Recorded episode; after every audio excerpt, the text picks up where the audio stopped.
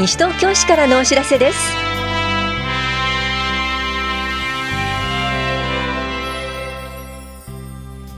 今日は東京都後期高齢者医療制度非保険者への医療費等通知書の発送。令和2年度採用の会計年度任用職員募集などについてお知らせします。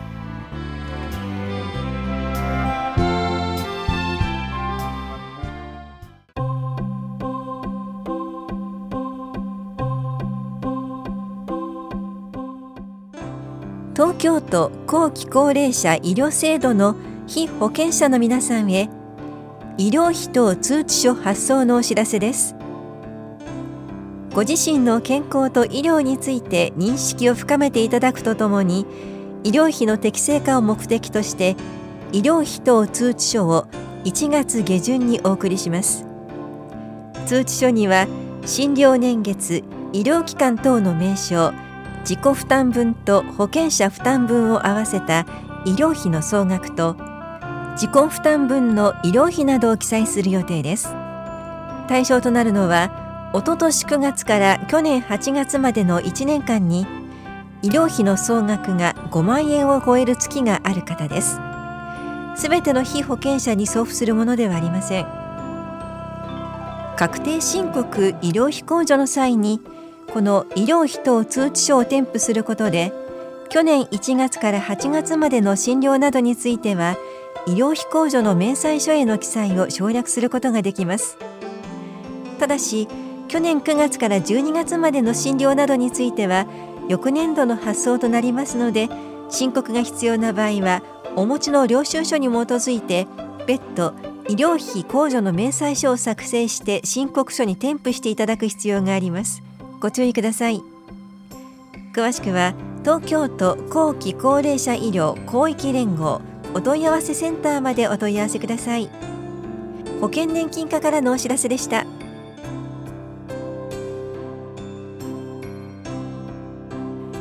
令和2年度に採用する会計年度任用職員募集のお知らせです。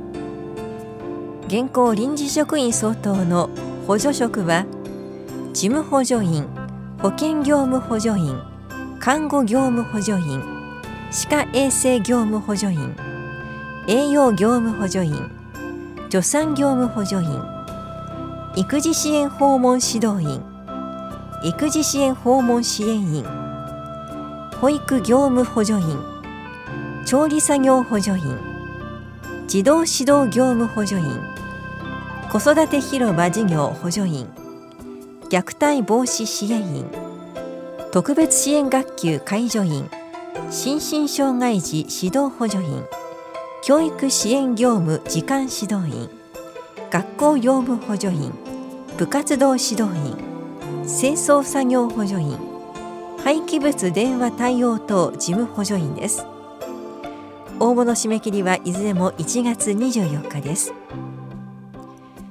現行市民嘱託員相当の専任職は障害福祉課窓口事務員と障害支援相談員の応募締め切りが2月5日。学校生活支援員の応募締め切りは1月24日。図書専門員は月給制時給制いずれも応募締め切りは1月21日です。それぞれの職種の時給や採用人数試験日担当の課については1月15日号の広報西東京6面などでご確認ください。応募の年齢の上限はありません。市外在住の方も受験することができます。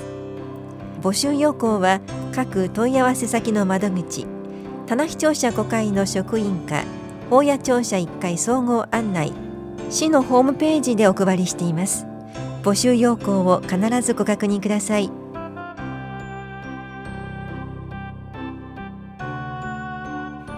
まず一歩覗いてみよう地域の活動。NPO 市民フェスティバルのお知らせです。市内で活躍しているさまざまな活動団体の皆さんが日頃の活動成果を発表や展示などで紹介します。この催しは1月25日土曜日と26日日曜日。いずれもフレスポひばりが丘で行われます。パネル展示ステージパフォーマンスワークショップなどが行われます。詳しくは市民共同推進センター夢コラボまでお問い合わせください。共同コミュニティ課からのお知らせでした。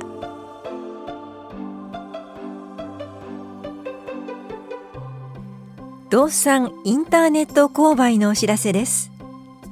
西東京市では市税や保険料などの滞納者が所有する財産について差し押さえなどの滞納処分を行っています。今回市が差し押さえた動産をヤフー観光庁オークションで購買売却します。購買による売却代金は滞納となっている市税などに充当されます。参加申し込みは1月21日火曜日の午後11時までで入札期間は1月27日月曜日午後1時から29日水曜日午後11時までです。購買財産と手続きの詳細や購買実施の最新情報は市のホームページをご覧ください。棚視聴者納税課からのお知らせでした。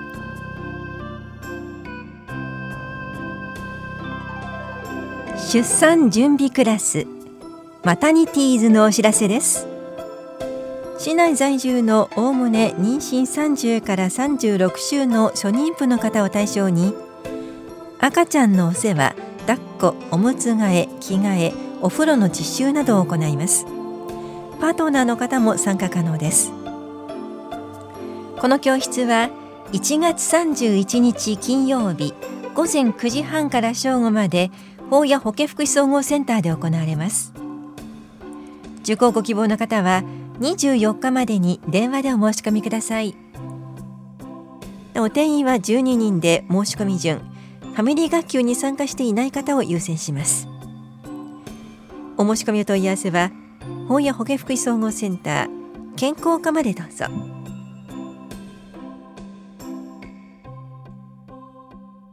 美術ツアー西東京のお知らせです。市内の小学校を中心に対話による美術鑑賞を行っている市民ボランティアアートミールがナビゲートし府中市美術館で開催されている展覧会青木の絵霧と鉄と山とを鑑賞するバスツアーを開催します。当日はアーティスト本人との対話も交え参加者の皆さんで一緒に言葉にしながら鑑賞してみませんか？この催しは2月24日祝日。小中学生は午前9時半から午後1時15分まで。高校生以上の方は午後1時半から5時15分まで。いずれも府中市美術館で行われます。小中学生の会は親子で参加することも可能です。定員は小中学生が30人。高校生以上は20人で申し込み多数の場合は抽選となります。費用は一般700円。高校生大学生は350円小中学生は150円です。参加ご希望の方は2月10日までにはがきまたはメールでお申し込みください。お申し込みお問い合わせは市役所文化振興課鑑賞ワークショップ係までどうぞ。詳しくは市のホームページをご覧ください。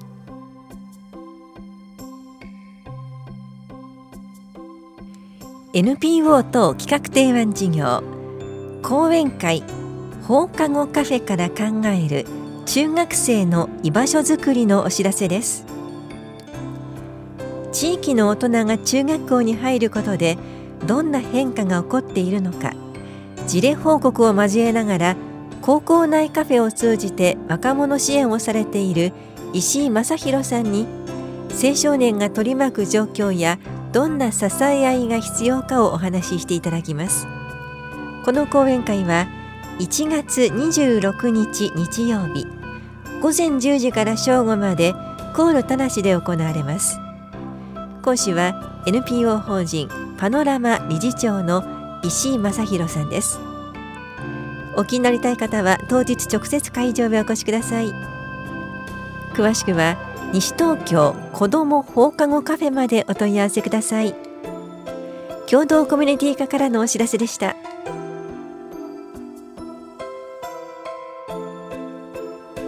硫性塩組合水銀濃度測定結果のお知らせです。法律では排出規制基準が定められていないため硫性塩組合では廃棄物焼却施設の排出ガス中の水銀濃度の自己規制値をノルマルリューベあたり 0.05mg と定め測定しています。去年5月から10月までの分析計測結果は1号から3号炉いずれも 0.00mg でした。詳しくは流星園組合までお問い合わせください。ゴミ減量推進課からのお知らせでした。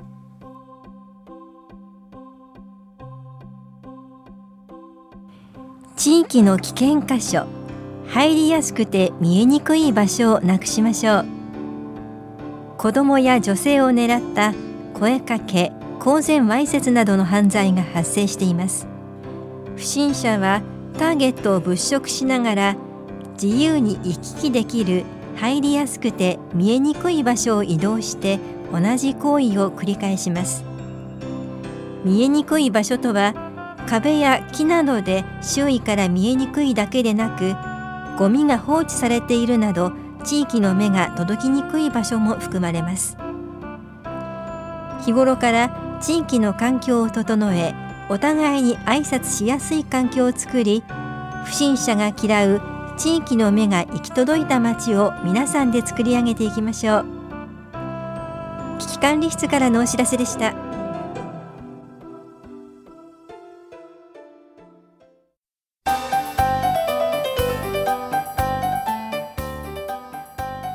西原自然公園の甲信雑木林の樹木間伐と枝切りをしてみませんか？山仕事体験会と伐採木等の配布のお知らせです。直径10センチ程度の樹木を手のこぎりで切る作業です。コナラ、クヌギ、ヒノキ、サワラなどの伐採木を配布します。この催しは2月15日土曜日午前10時から正午まで。伐採木の配布は午後1時から3時まで。西原自然公園で行われます。雨天の場合は翌日となります。参加できるのは小学3年生以上で小学生は保護者が同伴してください。参加ご希望の方は2月13日までにメール、電話でお申し込みください。なお定員は20人で申し込み順となります。お申し込みお問い合わせは緑公園課までどうぞ。